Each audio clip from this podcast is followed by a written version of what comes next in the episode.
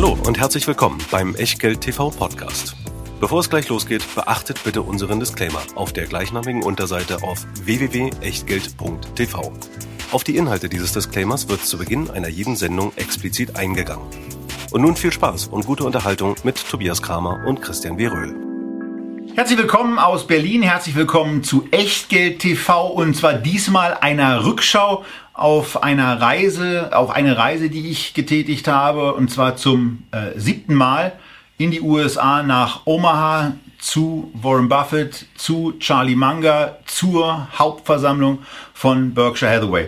Wir reden darüber ein bisschen und wir, das sind wie immer Christian Viröl und Globetrotter Tobias Value Kramer. Na, wollen wir mal gucken.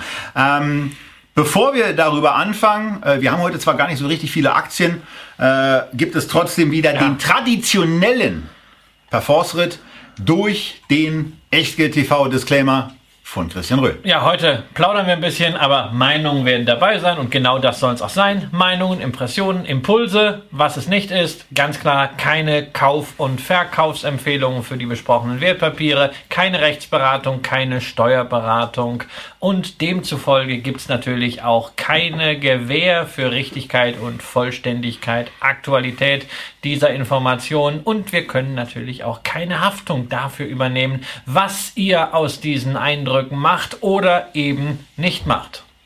So, und damit steigen wir ein, steigen wir ein in das Thema Omaha 2019.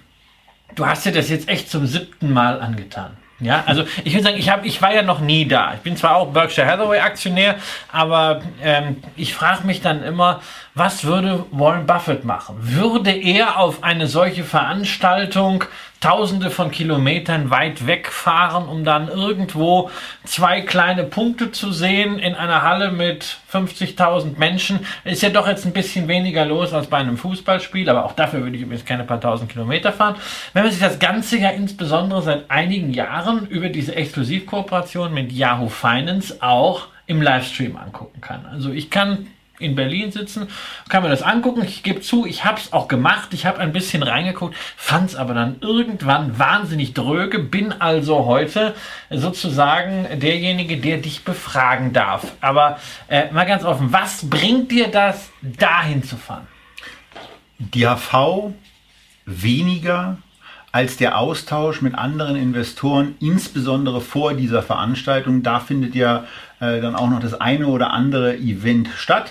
Ich darf da seit mehreren Jahren an einer Investorenkonferenz, einer deutschsprachigen teilnehmen und die ist für mich der, der Hauptgrund, dorthin zu fahren. Man lernt interessante Leute kennen, man lernt interessante Investorenansichten kennen und das macht Spaß. Ansonsten ist es Warum natürlich... Warum macht ihr die nicht in Kassel oder in Göttingen? Also die so eine Konferenz, wenn dann alles Deutschsprachige sind und äh, Kassel ist ja so irgendwie so halb... Ja, weil der Anlass, der Anlass, dass es das so. gibt, der Anlass, dass es das okay. gibt, ist schon, dass es irgendwann da mal angefangen hat, weil sich bestimmte Leute in Omaha getroffen haben und dann ist die Runde einfach größer geworden.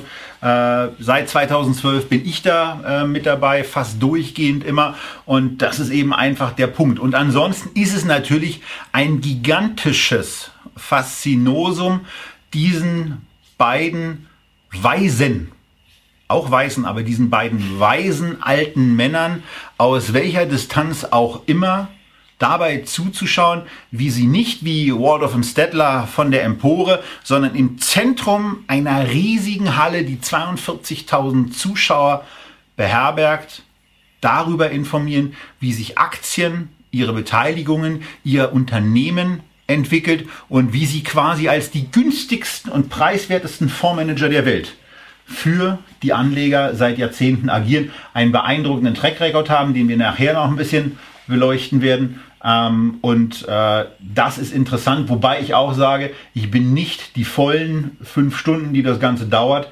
äh, in der Veranstaltungshalle, sondern tummel mich dann auch unter anderem in der Exhibition Hall. Das ist, ja, das ist ja fünf Stunden für eine Hauptversammlung, ist ja gemessen an deutschen Verhältnissen eher kurz. Ne? Wenn man hier so mal bedenkt, was bisweilen auf Hauptversammlung passiert, dann sitzt man so sechs, sieben Stunden da. Und ich hoffe dann immer, dass es dann schnell vorbeigeht. Der Ton ist auch auf diesen länger dauernden ja. Hauptversammlungen latent anders. Also die Formalitäten sind wesentlich schneller. Die richtige Hauptversammlung genau. ist ja dann erst danach. Genau. Also das ist ja das sogenannte Shareholder Meeting, wo es im Grunde genommen darum geht, dass Journalisten, dass Analysten, aber dass auch die Besucher von überall auf der Welt dorthin kommen, an einer Verlosung teilnehmen, ob sie eine Frage stellen dürfen und dann stellen eben auch zahlreiche Besucher der Hauptversammlungen Fragen, die Warren Buffett und Charlie Munger dann beantworten. Äh, du hast auch Fragen gestellt? Ich habe leider keine Frage gestellt.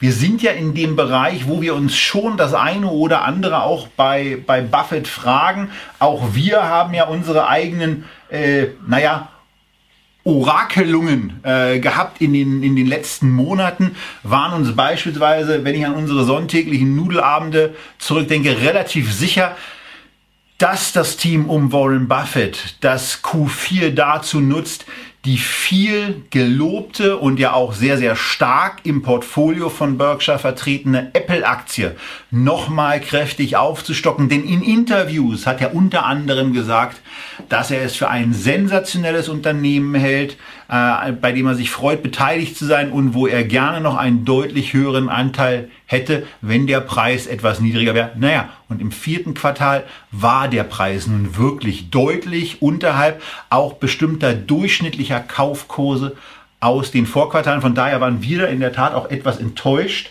dass Buffett da nicht zugeschrieben hat und damit diese alte Regel, die wir ja auch ganz gerne umsetzen bei Echtgeld TV, put your money where your mouth is, nicht umgesetzt hat. Ja, und auch umgekehrt. Ne? Also ich fand ja wieder toll, was Warren Buffett gesagt hat über Private Equity Gesellschaften. Da hat er ja einmal in dem Interview davor, aber auch wohl nach dem, was ich lesen konnte, auf der Hauptversammlung mal einmal den so richtig einen mitgegeben, was überhöhte Gebühren angeht. Ist ja sowieso ein Lieblingsthema von ihm, auch im aktiven Fondsmanagement. Aber auch was Leverage angeht, ähm, fand ich volle Kanne unterschrieben. Ne? Also richtig, also diese richtig, ganzen, richtig. ganzen Heuschrecken, ne? Franz Müntefering hätte seine helle Freude dran gehabt. Und dann sagt er aber angesprochen auf äh, Kraft Heinz, äh, dass man ja da zusammenarbeite mit 3G Capital, mit Jorgo Lehmann und dass das ganz tolle Leute seien, äh, die großartig verstehen würden, wie man Unternehmen entwickelt und dass man denen dort auch weiterhin vertraut, obwohl sie weniger Geld drin haben als Buffett. Und da habe ich mich gefragt, hallo, put your money where your mouth is wo geht's jetzt hier an dieser Stelle weiter? Der Warren Buffett, der auf der einen Seite Private Equity zu Recht für Exzesse geißelt und kritisiert, der orchestriert seit Jahren bei Kraft Heinz genau diese Financial Engineering Exzesse von die nicht besonders erfolgreich laufen. Genau, von einer Private Equity Gesellschaft, die in der Vergangenheit auch schon bei AB InBev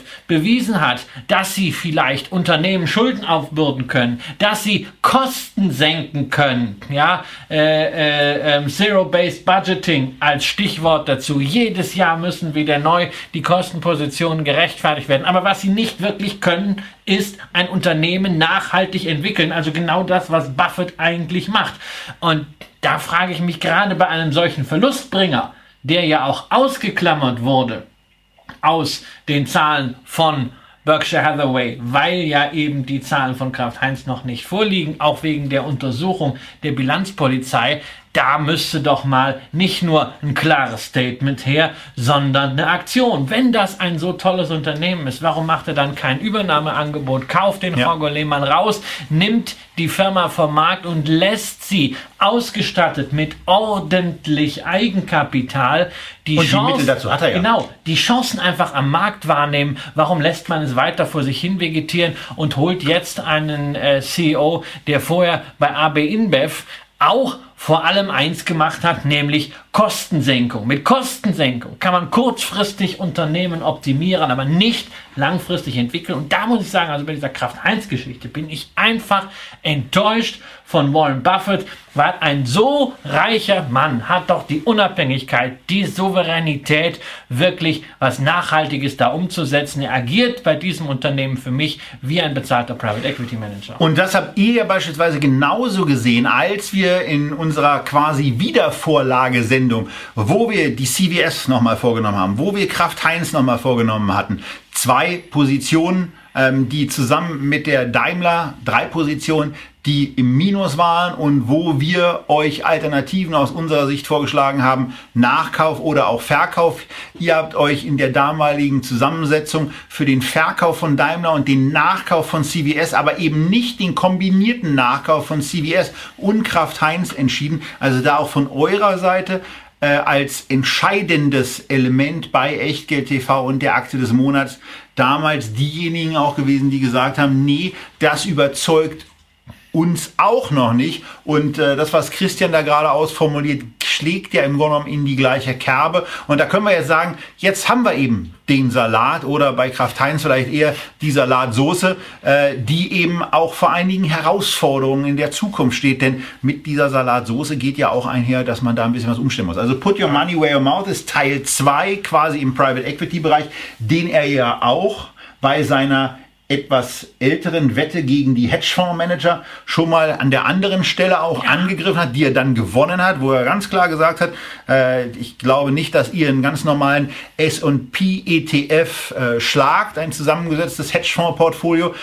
Da kommen wir aber über das Thema ETFs quasi zum dritten Punkt, wo man äh, auch nochmal darauf hinweisen kann und auch muss dass Put Your Money Where Your Mouth is bei Warren Buffett und Charlie Munger im Moment eben nicht so gelebt wird, wie man es eigentlich erwarten müsste. Denn jahrelang postuliert er ja zu Recht die dramatischen Kostenvorteile von ETFs. Er rät quasi auch seinen Nachfahren, ähm, Geld neben der Berkshire-Aktie in einen Vanguard ETF zu sparen und anzulegen, um damit von der Wertentwicklung der amerikanischen Aktien weiterhin zu profitieren. Man fragt sich aber, bei einer Liquidität von jenseits von 120 Milliarden US-Dollar, ja, warum macht er denn das nicht? Mit zumindest einem gewissen Teil. Wir alle wissen vielleicht, oder also, also es ist zumindest so, dass Warren Buffett keine Gelegenheit auslässt, um deutlich zu machen, dass er Liquidität als Ruhepolster für sehr, sehr wichtig hält. Von ihm stammt der Spruch, dass er mit 10 Milliarden äh, Dollar Liquidität einfach ruhiger schläft. Ich sage ganz ehrlich, es würde mir genauso gehen. Die auch. Wahrscheinlich. Ich vermute ja? das mal. Ähm, die Nervosität wäre wahrscheinlich bei welchen Banken hat man es, aber das ist ein anderes Thema. 10 Milliarden sei es so. Seien es von mir aus auch 20 oder 30, weil sich der Unternehmenswert ja in den letzten Jahren schon auch wieder beträchtlich erhöht hat. Alles schön. Aber dann bleiben immer noch 90 Milliarden übrig. Und wenn er sich für eine ordentliche Übernahme nochmal weitere 50 Milliarden zur Seite halten will, dann ist er eben bei 70 und 80 Milliarden, die er ruhig halten will. Heißt aber umgekehrt auch 40, 50 Milliarden würden für ein simples ETF-Investment oder eins nach seinen Kriterien ähm, äh, konzipiertes ETF-Portfolio mit den 100 Buffett relevantesten Unternehmen aus dem S&P investierbar sein. All das wird nicht gemacht und es wird eine riesen Bugwelle an Liquidität vor sich hergeschoben. Es wird sogar eher darüber nachgedacht, Aktien zurückzukaufen. Er hat ja schon vor einiger Zeit diese Kursbuchwertschwelle angehoben, ab der er Aktien zurückkauft. Ja? Und da fragt man sich schon, ähm, wie passt das zusammen? Ähm, mag er nicht sagen, was er wirklich denkt? Ist er nicht mehr komplett derjenige, der die Anlagepolitik von Berkshire Hathaway steuert gemeinsam mit Charlie, reden da vielleicht schon die ja immer wieder gehandelten möglichen Nachfolger, die zweite Ebene mit, die auf die Bremse treten. Es sind auf jeden Fall Fragezeichen. Es ist nicht so, dass wir hier Warren Buffett Bashing machen. Wer wären wir das zu tun? Aber gerade weil er eine solche Ikone ist und gerade weil diese Dinge, die er uns als Investoren in der Weisheit aus Jahrzehnten gelehrt hat und ja auch immer wieder in seinen Briefen, die ich für viel besser halte als die Transkripte der ähm, Hauptversammlung, immer wieder serviert. Gerade deshalb wollen wir einfach Fragen stellen. Und im Übrigen auch deswegen, weil er ja mit Kritik gemeinsam mit Charlie Manga auch sehr direkt umgeht. Zu dem Thema Amazon hat er ja beispielsweise gesagt, wir waren bescheuert, da nicht wesentlich früher zu investieren. Charlie Manga hat auf der Bühne gesagt, dass sie Idioten waren, nicht in Google investiert zu haben, wo sie doch bei Geico über Jahre hinweg gesehen haben, wie gut das Geschäft mit den Anzeigenplatzierungen auf Google funktioniert. Wie viel Geld Geico bei Google gelassen hat ja. für die Anzeigen. Und dass eben keine Aktienkäufe von Google oder eben Alphabet erfolgt sind. Ähm, also da war Charlie Manga auf dem Podium sehr, sehr deutlich.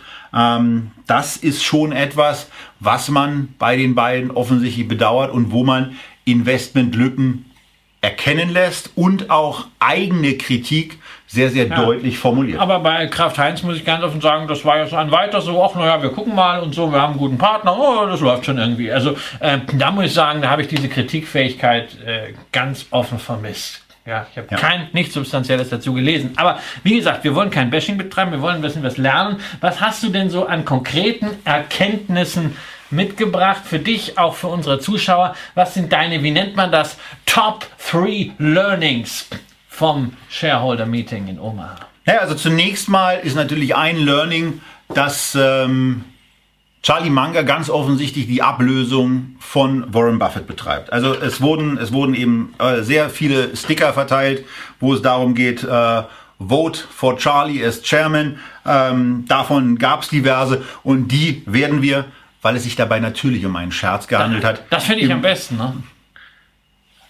If I was 18, I'd vote for Charlie. Ich glaube, die beiden würden sich schon wünschen, nochmal ja, 18 zu sein. Ja, wahrscheinlich. Ähm, das ist äh, in der Tat, war, war, so ein bisschen dieser Gag in, in dem Jahr, äh, war natürlich nicht ernst gemeint, zeigt aber, und das ist schon ein, ein schönes Takeaway, dass die beiden auch nahe oder, also nahe der 90 oder auch der 100 immer näher kommend, äh, den eigenen Humor und die, die Variante, äh, dass sie sich selber auf die Schippe nehmen, auch selber über sich lachen können, äh, nicht verloren haben. Was Kann, ich für kannst, kannst du dann eigentlich, wenn du mal 90 bist, auch immer Witze über deine Haare lachen? wenn auch welche da sind, vielleicht. wenn auch welche da sind. Also das, das vielleicht, das vielleicht als erstes. Ähm, ansonsten äh, ist für mich eine Erkenntnis schon, dass äh, auch aus dem Kreise der Aktionäre wesentlich offensiver die Frage an Buffett und Manga herangetragen wurde, was denn jetzt eigentlich mit den Nachrückern, egal ob es jetzt die, äh, die Leiter der Geschäftsbereiche Energie oder Versicherungen sind oder ob es Ted und Todd, also die Leiter der 13 Milliarden, der zwei 13 Milliarden Portfolios sind. Äh, diese vier Leute wünscht man sich im Grunde genommen auch auf die Bühne. Ich bin selber sehr, sehr gespannt, wer da im nächsten Jahr Platz nehmen wird, denn ich bin mir auch sehr sicher, dass die Waldorf und Stettler Nummer, die Buffett und Manga seit Jahren ja machen, also sich zu zweit vorne hinsetzen, dieses Jahr das letzte Mal stattgefunden hat und im nächsten Jahr eben äh, jüngere Ergänzungen auf dem Podium Platz nehmen wird, um damit auch den Investoren zu signalisieren, ja, wir sind da und ja, äh, ihr könnt uns auch vertrauen, wir sind im Geschäft voll drin. Und das wurde, wie gesagt, in mehreren Fragen als ein wichtiges Element auch eingefordert. Und ich bin mir da, wie gesagt, sicher, nachdem, die nachdem es dann auch schon Antworten von Managern während, der, ähm, während des Shareholder-Meetings gab, dass das kommen wird.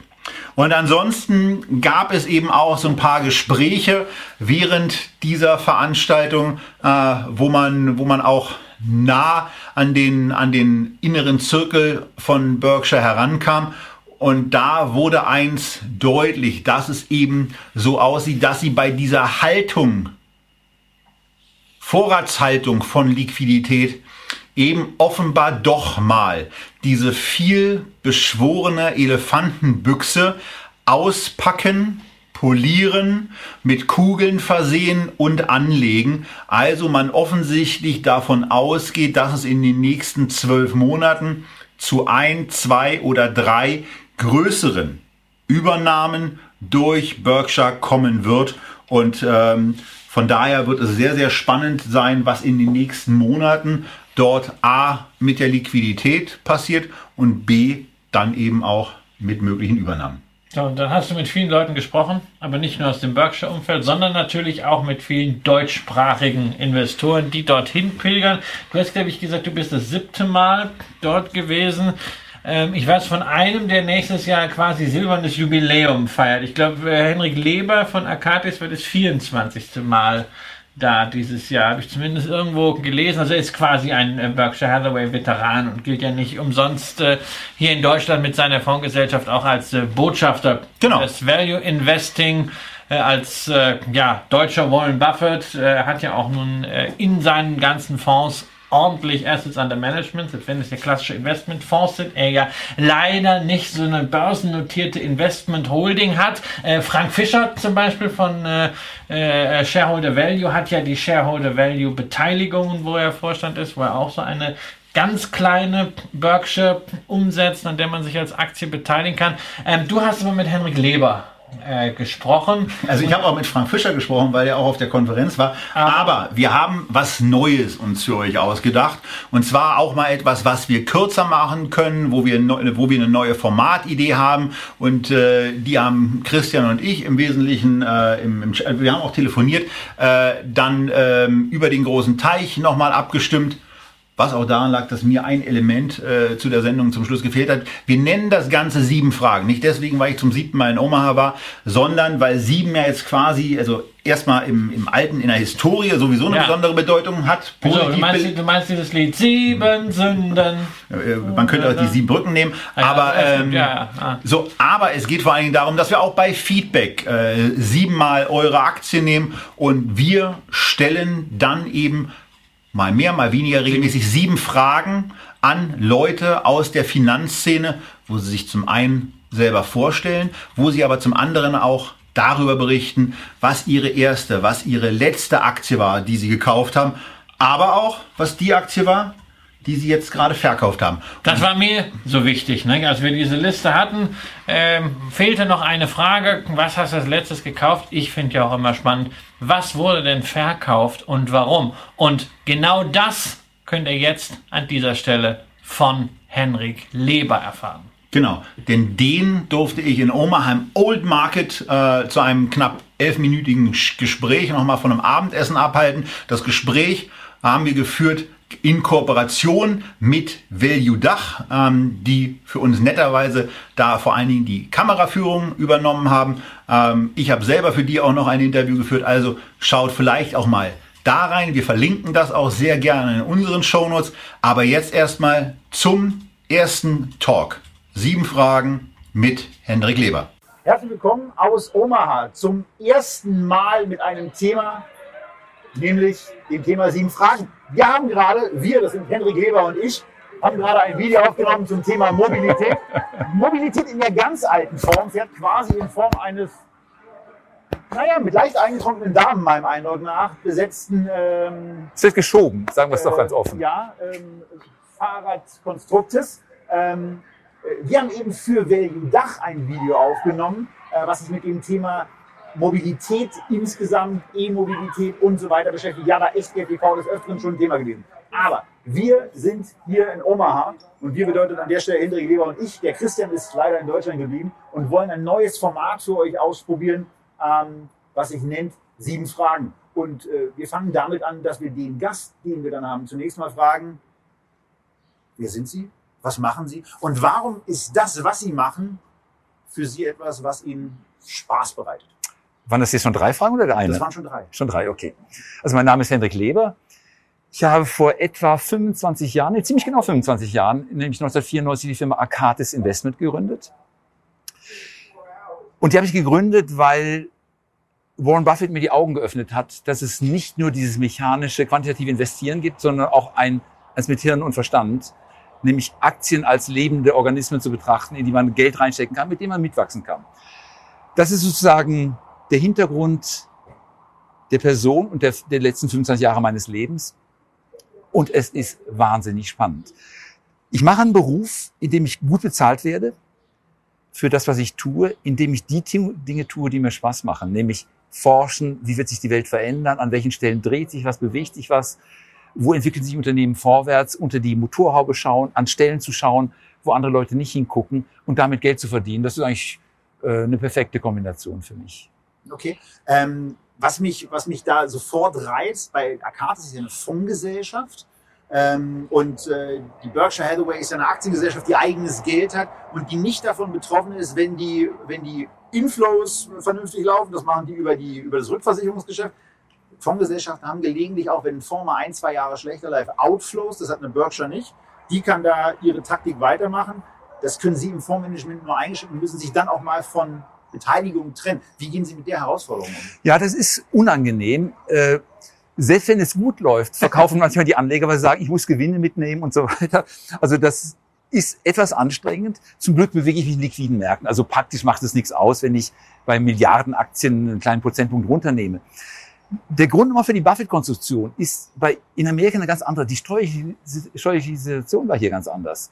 Äh, in Unternehmen oder beziehungsweise im Fonds umschichte, habe ich keinerlei steuerlichen Effekte. In den USA hätte ich die möglicherweise. Mhm. Und darum ist eigentlich in Deutschland der Fonds eigentlich das ideale Instrument für den Anleger. Ich finde das eine, ein Fonds eigentlich ein super faires, sauberes, durchsichtiges Instrument, äh, das vollkommen unterschätzt wird in seiner Qualität. Mhm. Wie sind Sie überhaupt mal zur Börse gekommen? Wie, wie kam Ach, das? Als das? Kind, als Kind, ja, Mensch. Mit zehn Jahren Taschengeld und dann habe ich Ernsthaft? meine, mit zehn Jahren, mit zehn Jahren habe ich meine ersten Bayer-Aktien gekauft der Kreis hat sich nicht geschlossen. Das, das würde jetzt länger dauern. Das gesagt, der Kreis schließt sich heute nicht an der Stelle. Und habe gelernt. Und zwar in unserem Herborner Tageblatt jeden Tag so zehn Notierungen und dann habe ich immer jeden Tag reingeguckt, wie war heute die Börse. Dann habe ich diesen Teil Konkurs und Vergleiche gesehen, habe immer studiert, was ist denn da eigentlich passiert. Der Wirtschaftsteil war relativ beschränkt. Dann gab es irgendwie äh, Splits, dann gab es Wandelanleihen. Immer habe ich meinen Vater gefragt, wie funktioniert das, wie muss ich das rechnen? Und so bin ich reingewachsen. Und mein erster Gedanke war, wenn ich dann mal fertig studiert habe, dann mache ich irgendeine Gesellschaft auf mit technischer Analyse. Mhm. Dann habe ich in den USA studiert, also äh, in, in Upstate New York, habe über effiziente Märkte gelernt, Pharma French, solche Leute, Milton Friedman und dachte, nee, die Börse kannst du gar nicht schlagen, das ist ein ganz mechanisches Spiel. Und dann kam der Buffett sozusagen über einen Freund in mein Leben. Also wann waren Sie das erste Mal hier? Wann 95. 95. Ich hatte ähm, irgendwann Anfang der 90er einen Brief geschrieben nach Omaha. Ich würde gern mehr erfahren. Das, es gab ja eine Zeit, da gab es noch kein Internet. Ich weiß nicht, ob ich ja, manche Leute davon erinnern. Ja. Meine Bankausbildung ging da ja, los ja, und äh, irgendwie ja, da war was. Es kam das Telefon, da kam Fax, dann Internet. Ich fange Vorträge gelegentlich damit an, dass ich sage, ich kenne noch Umlaufmappen. Okay. Und das, die ich Leute, die die auch noch kennen, lachen dann und die anderen gucken einen mit großen Augen an. Ich habe also einen Brief geschrieben nach Omaha könnte ich bitte die Geschäftsberichte haben? Der Brief kam zurück, sparsam, auf dem gleichen Papier, bitte 20 Dollar einsenden. Habe ich 20 Dollar genommen und getan, für, ja, äh, für den Druck wahrscheinlich. Habe sie hergeschickt und dann kamen die Geschäftsberichte der letzten 20 Jahre. Die habe ich alle durchgelesen und habe gedacht, Mensch, der Kerl hat ja recht. Ich denke vollkommen falsch über Aktien nach.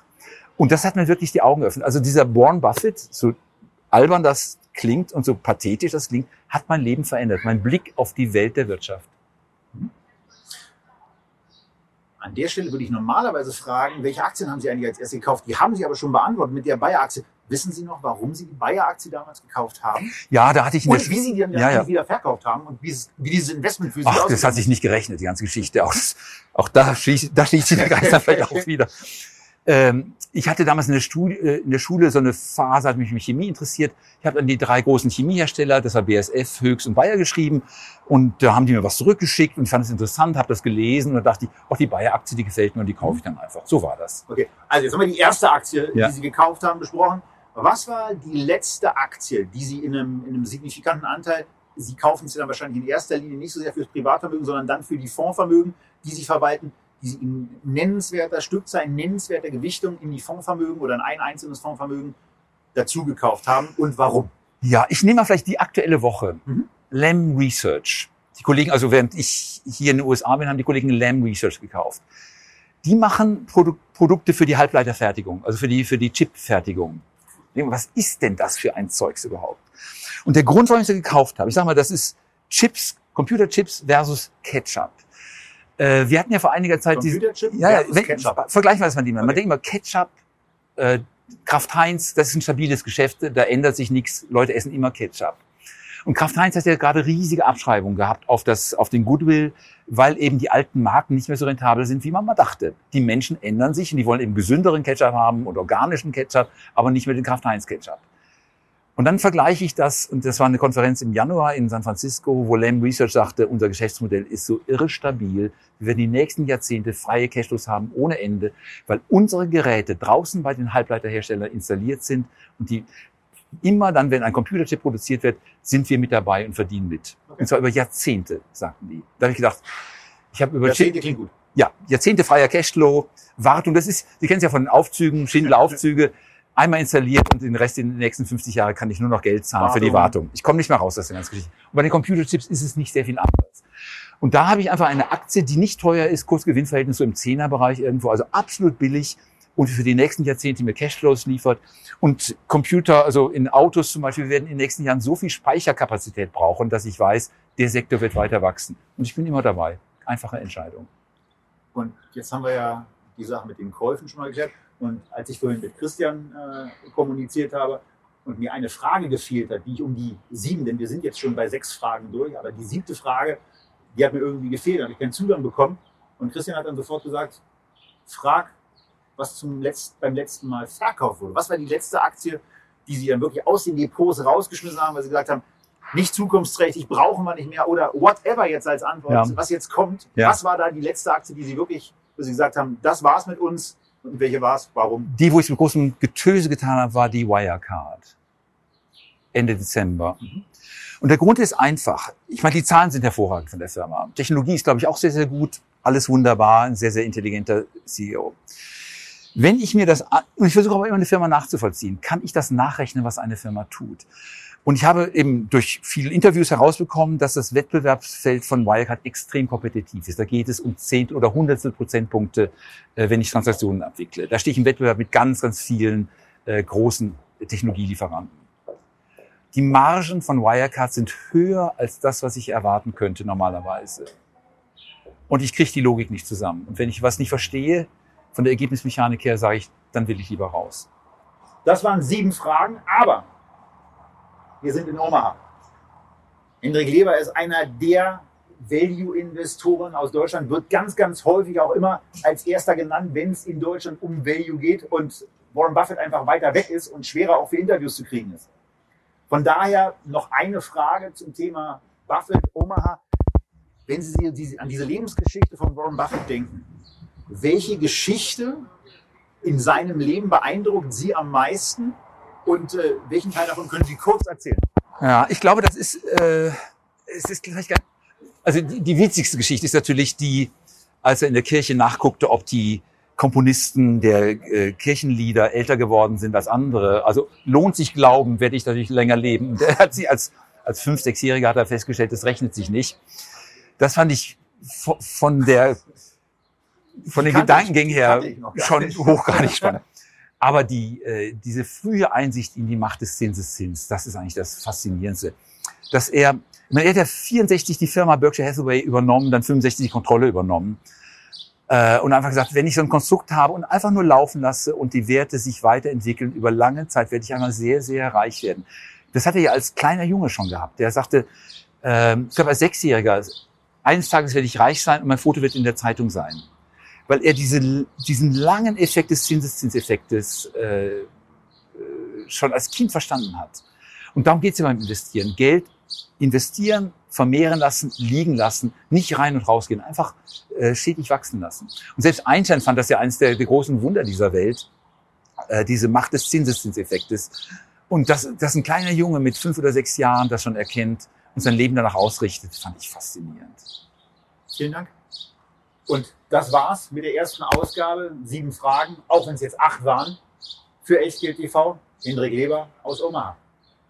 Henrik Leber teilt uns jedenfalls mit am Ende des Videos, dass er Wirecard verkauft hat. Und auch eine amüsante Geschichte über Warren Buffett. Zum einen natürlich den Zinseszins, aber vor allen Dingen dann eben auch das Thema, dass die Leute, die Kirchenlieder geschrieben haben, gar nicht älter werden, als die Leute, die in die Kirche gehen oder die auch nicht in die Kirche gehen. Und von daher äh, mit statistischer Relevanz nachgewiesen, dass sich offenbar diese Form von Glaube nicht lohnt und ähm, er damit zum Gläubiger quasi des Zinseszins wurde. Und das war dann eben auch etwas, was wir euch jetzt mal mit ein paar Folien auch zeigen wollen, den unglaublich beeindruckenden Track Record, den Buffett hat, den man in der ersten Folie, die wir euch zeigen, gar nicht so richtig sieht, weil da ist eben das für mittel- und langfristige Investoren eigentlich irrelevante Einjahresthema mit präsent. Interessant ist diese Seite vor allen Dingen deswegen, weil eine Aktie, die im historischen Kontext sehr gut und sehr lange auch mit der Berkshire mithält und sie auch outperformt, in den letzten zwölf Monaten nicht eine so gute Zeit hatte. Tom Gainer ist derjenige, der die Markel führt, den wir hoffentlich mal in der Tat dann zu einem Interview auch für Echtgeld TV über den großen Teich gewinnen können. Ähm, ganz spannender Typ, aber in den letzten Monaten ist die Aktie ein bisschen abgesoffen.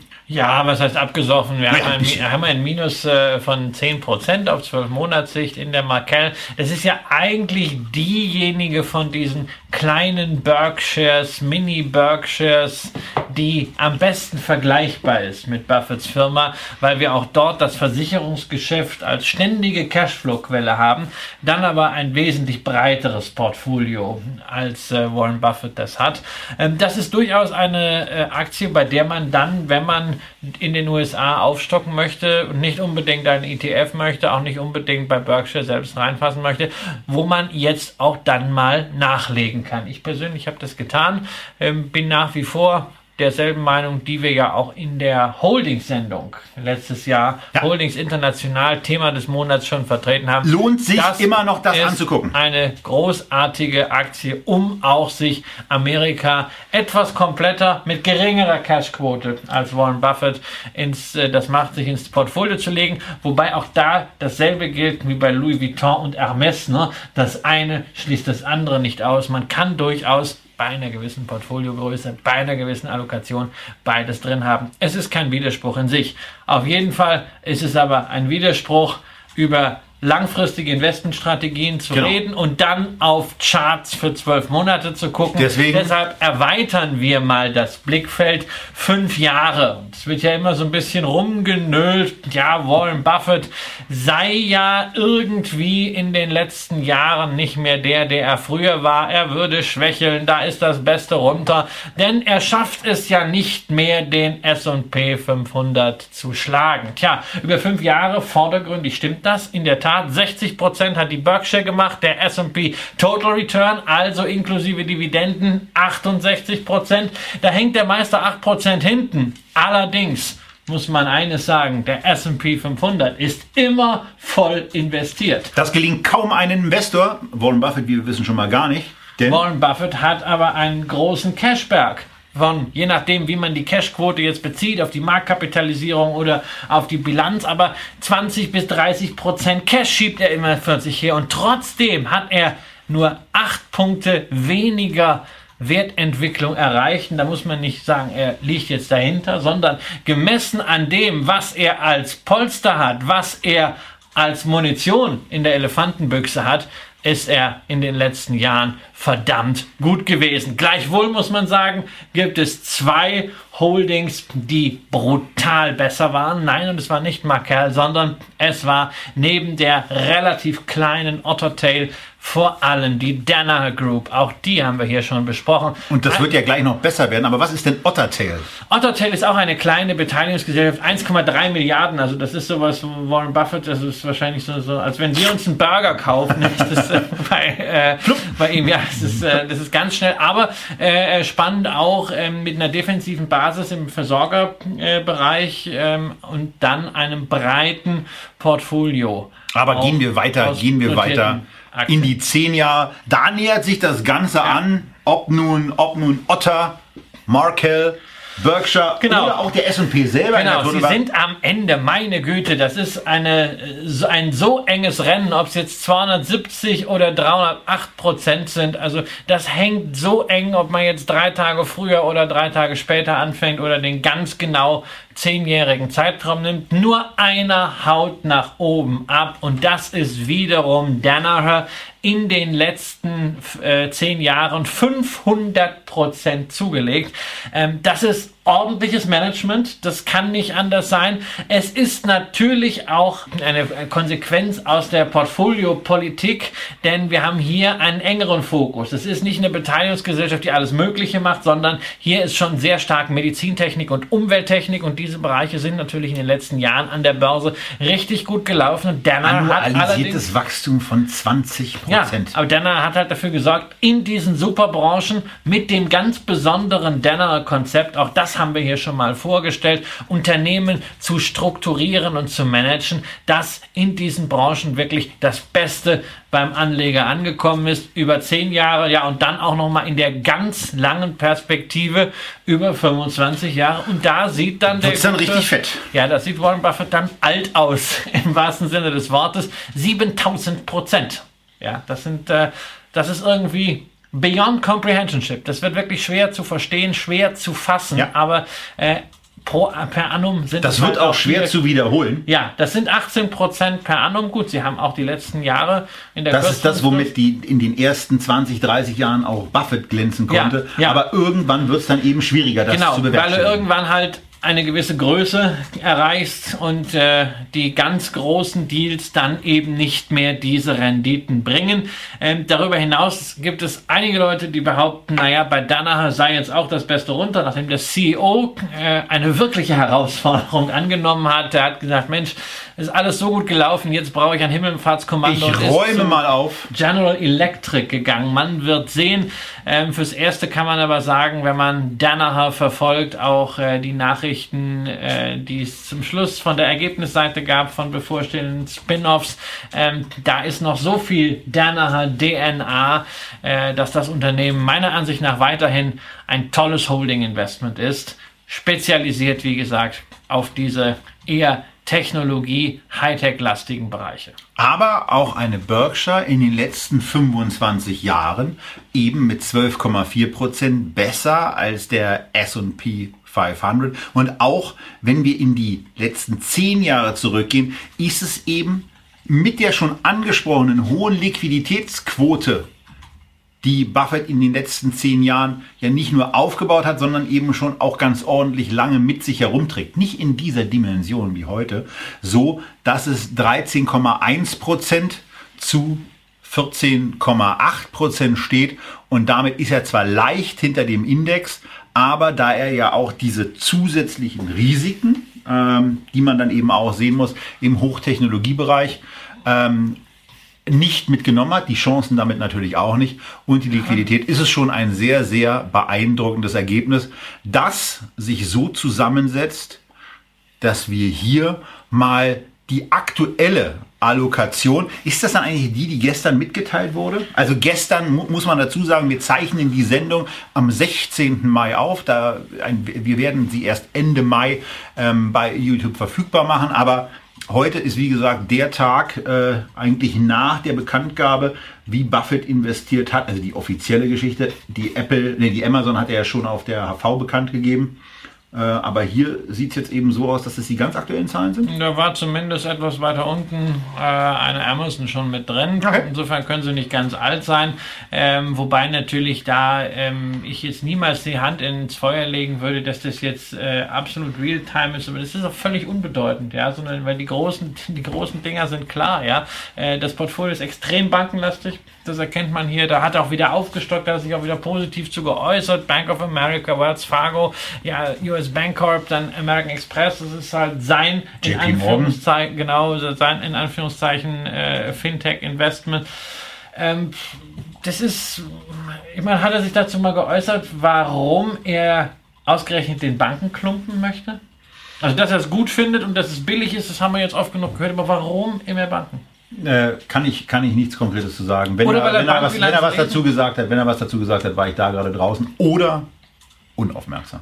Oh je. Ja, das wird Nüsse gegessen, Seas Candies oder? Seas Candy natürlich gegessen, auch so gegessen, dass die Box, äh, die hier natürlich ist, äh, die hat gestern, äh, also ich habe auch ein bisschen was abbekommen, aber die hat gestern das Team vertilgt, äh, nachdem ich sie aufgemacht hat. Ähm, Herr Röhl hat seine noch nicht, aber ähm, das äh, wird sich auch noch einrichten lassen. Aber das natürlich eine der Marken, eine der Brands, die äh, auch sehr beeindruckend dafür stehen, was Buffett mag, nämlich einfach zu verstehende Produkte mit einer gewissen Preissetzungsmacht, die man sehr teuer verkaufen kann und wo einige Sachen auch wirklich lecker sind. Ich sage nur Dark Chocolate Almond. Und dann frage ich mich natürlich, warum fehlt eine Starbucks in dem Portfolio? Ein ganz einfaches Produkt, was großartig zu einem tollen Preis verkauft wird. Ja. ja. Wo ist, wo ist eine McDonalds? Ja, ähm, da könnte man sich. Wo er jeden Tag auch äh, frühstücken Ja, ja, gerade deshalb. Ja, Bill Gates mag den Laden ja auch, ja, aber gut, der investiert halt in die, äh, in die Burger Patties. Auch ja. das wäre ja etwas, wobei da kommen wir wieder in den, in den Lastenbereich rein ähm, wo es eben geht. Aber um mal, um mal so ein bisschen auch in diese, in diese Arena zu blicken, was sich da so alles zeigt. Also so sieht das Ganze dann eben aus, wenn man im Oberring sitzt und sich das Ganze aus einer gewissen Distanz mal anschaut. Und wenn man dann in die Exhibition Hall geht, dann sieht man auf einmal so einen Kameraden. Und äh, wenn ihr den nicht kennt, wir lösen es gleich auf, aber dann auch nochmal an der Stelle der Hinweis darauf, dass Christian und ich quasi zusammen durch die Exhibition Hall ähm, spaziert sind. Also ich bin äh, durchgelaufen und habe dabei äh, auf unserem Facebook-Auftritt ein etwa 16-minütiges Video gemacht, wo wir unter anderem eben natürlich bei den Kollegen von Oriental Trading vorbeigelaufen sind, die diese Exemplare hier regelmäßig zur Hauptversammlung produzieren. Also die jährliche Charlie und Warren Ente, die diesmal ganz passend im superhellen Look äh, immer, noch, die immer noch nicht quietscht. Ja, die immer noch nicht also. quietscht. Und natürlich, natürlich ist ähm, mindestens ein original verpacktes Set für euch vorgesehen.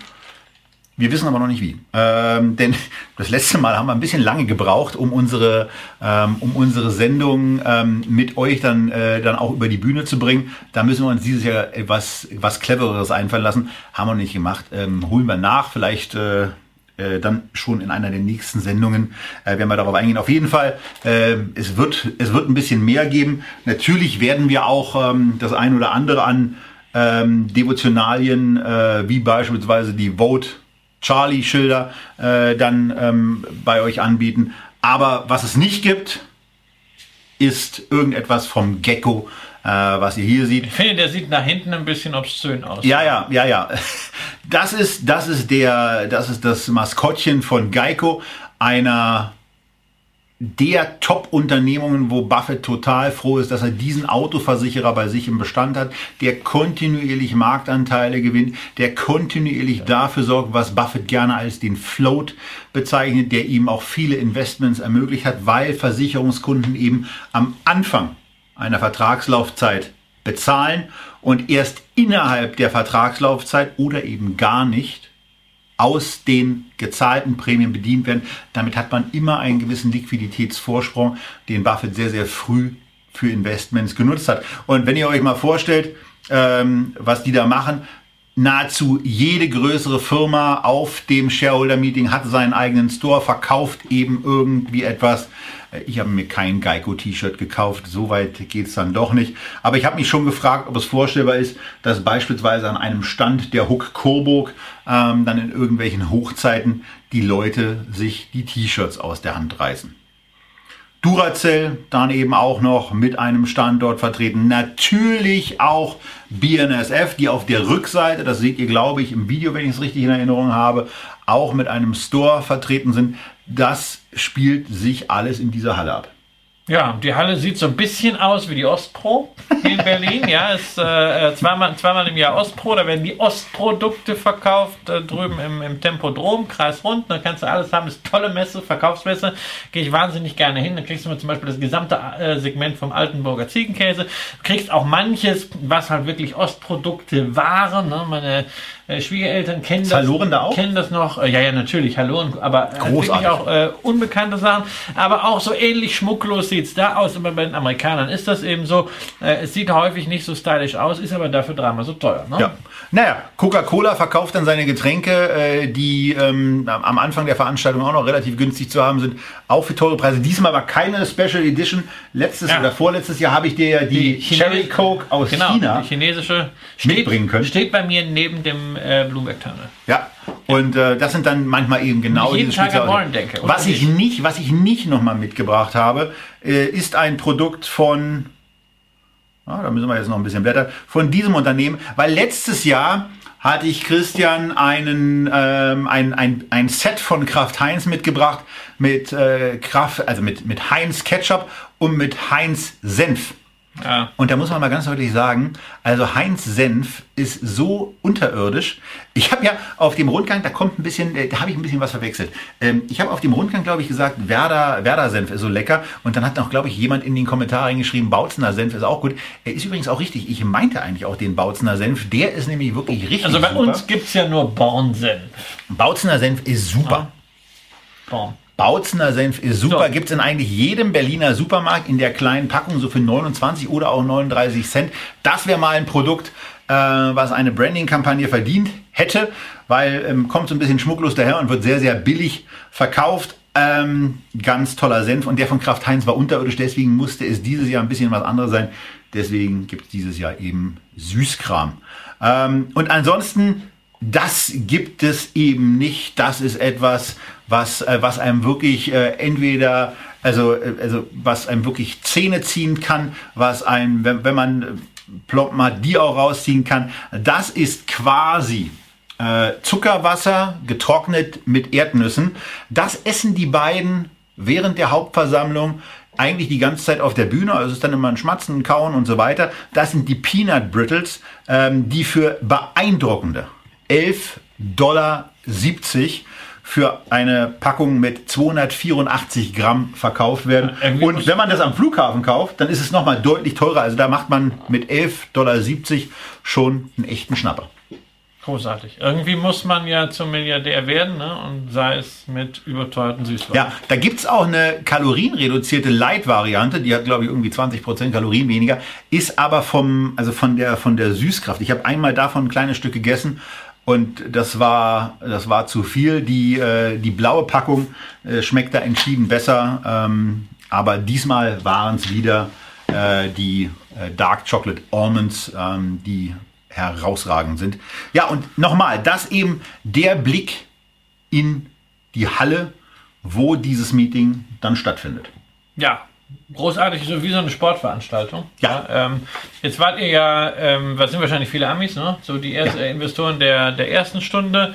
Dann äh, eine starke deutsche Fraktion, ne? Eine gewisse deutsche Fraktion. Sitzt ihr dann alle da so zusammen? Ja. Ja, und also mit, so- mit so Fahnen und so, so hey. Nee, mit, Fahr Nee, mit nee. Fahren, das wäre vielleicht mal in der Tat eine Idee fürs nächste Jahr, dass man in der Tat nochmal ein bisschen. So wie beim Fußball, so weißt du, so, so äh, Fanclub Iserlohn. Warren, Warren, schalalala. Es hat ja sowas. Und ähm, dazu auch, äh, habe ich gelesen, viele Asiaten neuerdings. Total, also mit den Asiaten ging es wirklich los. Äh, die Kollegin Bauer, die auch bei den äh, Value-Dach-Interviews mit dabei war und mit der ich noch ein Interview in im Nebraska Furniture Mart, das kommt dann auf Value Dach irgendwann, äh, geführt habe, wo wir auch den Chef vom Nebraska Furniture Mart mit an Bord hatten. Ähm, die hat gesagt, dass ihr in den letzten zehn Jahren extrem aufgefallen ist, wie die Asiatendichte höher geworden ist. Und dieses Jahr fiel es besonders deswegen auf, weil mindestens zwei asiatisch wirkende Kinder. Ich weiß nicht, ob die in Asien auch aufgewachsen sind, aber zumindest haben sie äh, aus Asien stammende Eltern in wirklich perfektem Englisch Fragen gestellt haben, wie Asiaten in so einer Situation in der Regel sind, ausgesprochen höflich ähm, äh, auftreten, aber eben dann schon in jungen Jahren, 10, 11, 12, von ihren Eltern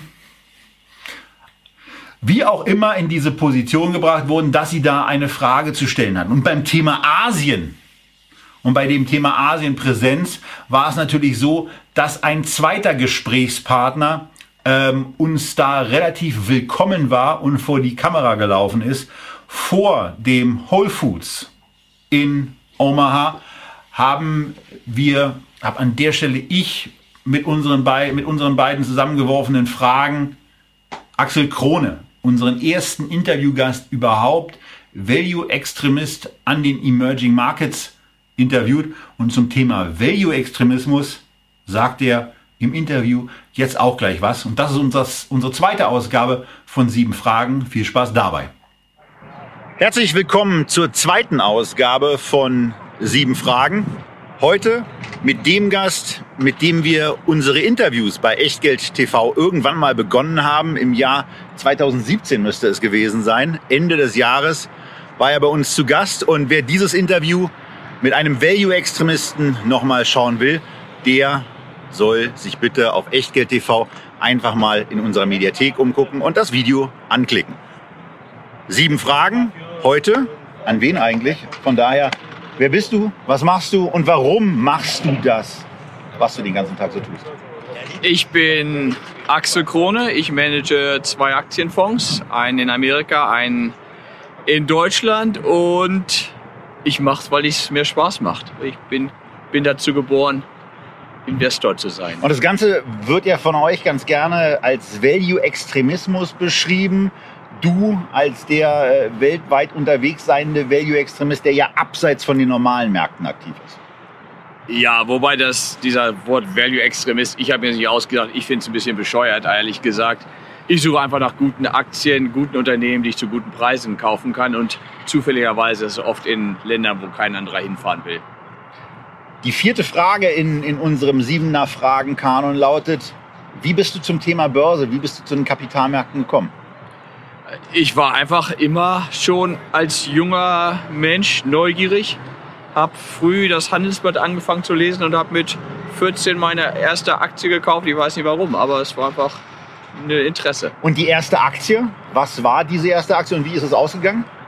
Die erste Aktie war, äh, das, ich war 14 Jahre alt und das war zur Zeit, als Europa gerade ein Embargo gegen Südafrika erhoben hat wegen der Apartheid. Mhm. Und ich war dann ein bisschen konträr, habe südafrikanische Goldmine gekauft. Clove Gold Mining.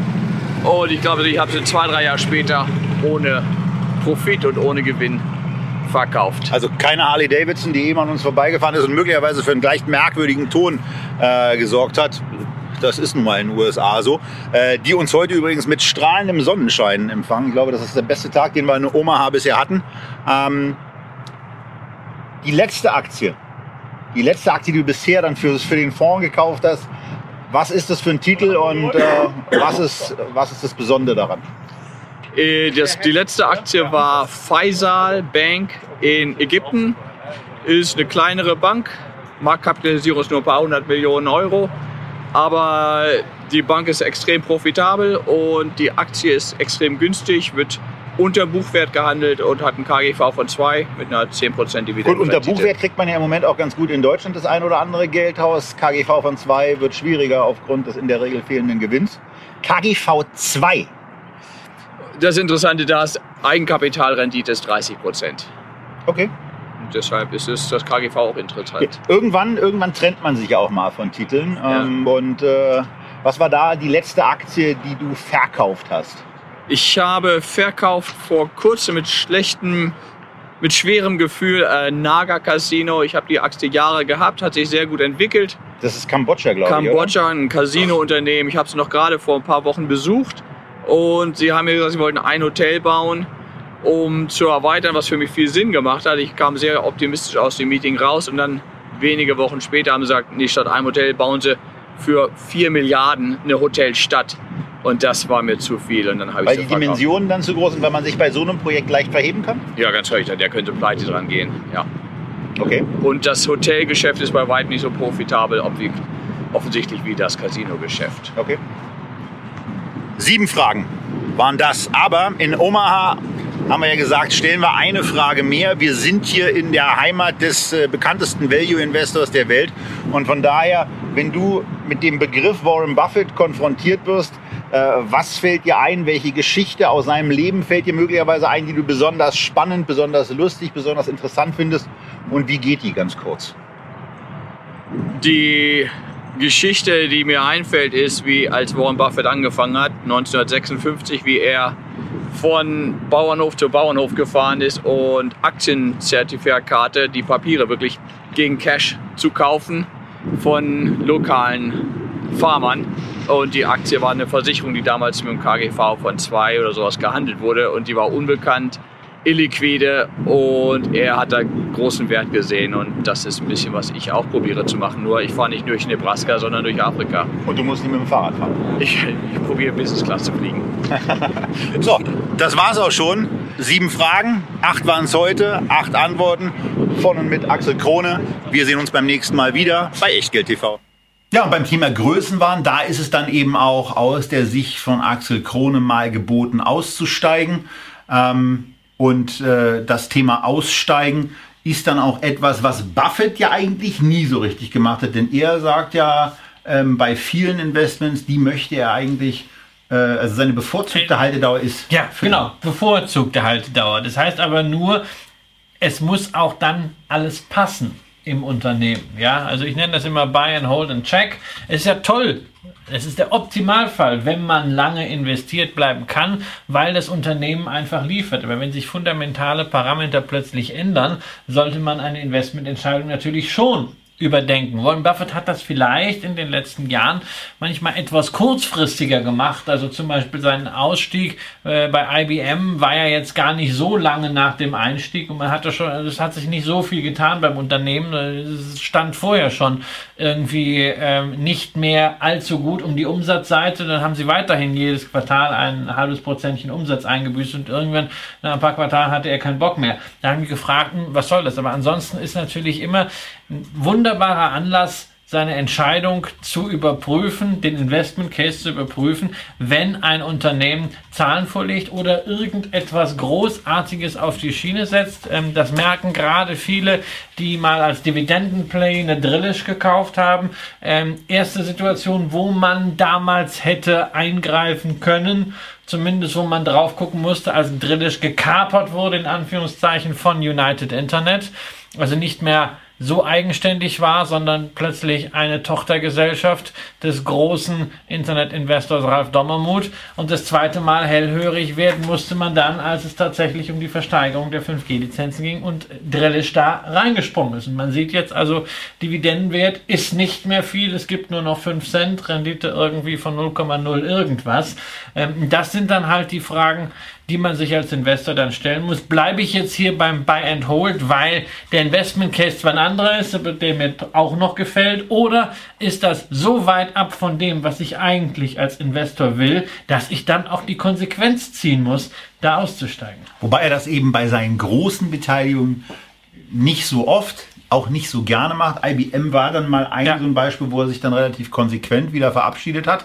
Ähm, die Aktie, die wir ja auch kürzlich in Feedback behandelt haben, Gut, bei Coca-Cola, warum sollte er sich da verabschieden? Äh, da dürfte die Dividende. Sein Anteil steigt ja permanent. Natürlich, erstens steigt es und äh, er kriegt natürlich äh, äh Dividenden, die irgendwie bei, bei 70 Prozent seines Einstiegskurses pro Jahr liegen müssen. Das ist ganz schön. Da geht man dann auch nicht mehr raus. Genau. Und äh, durch die Aktienrückkäufe, das hat er ja auch schon mal ähm, in, eigenen, in den eigenen Briefen kommentiert, steigt quasi jeden, jeden, jedes Jahr der Anteil, den Berkshire an Coca-Cola hält und er geht eben davon aus, dass es diese Getränke, ist ja nicht nur Coke, ähm, auch in den nächsten 100 Jahren weiterhin geben wird. Ähm, über 100 Jahre wollen wir jetzt nicht sprechen, aber wir wollen äh, euch auch in den nächsten Monaten weiter begleiten, freuen uns darauf, wenn euch dieses Video, wenn euch die Feedback-Videos und auch das Aktie des Monats Video in diesem Monat, aber auch in den zurückliegenden Monaten gefallen hat. Das war jetzt mal der Rückblick und der gemeinsame Austausch auf das Shareholder Meeting bei Berkshire Hathaway in Omaha 2019. 2020 wird es aller Voraussicht nach eine andere Art und Weise dieses Zusammentreffens geben. Wir sind, äh, ob nun in, aus Berlin oder in Omaha dabei seid, auf jeden Fall gespannt, was da passiert und freuen uns darauf, mit euch durch die nächsten Kapitalmarktmonate zu gehen. Bis zum nächsten Mal bei Echtgeld, dann natürlich auch wieder mit einer Ausgabe von der Aktie des Monats. Ähm, bleibt gesund, investiert geschickt und empfehlt dieses und auch andere Videos gerne weiter. Bis zum nächsten Mal aus Berlin. Tschüss.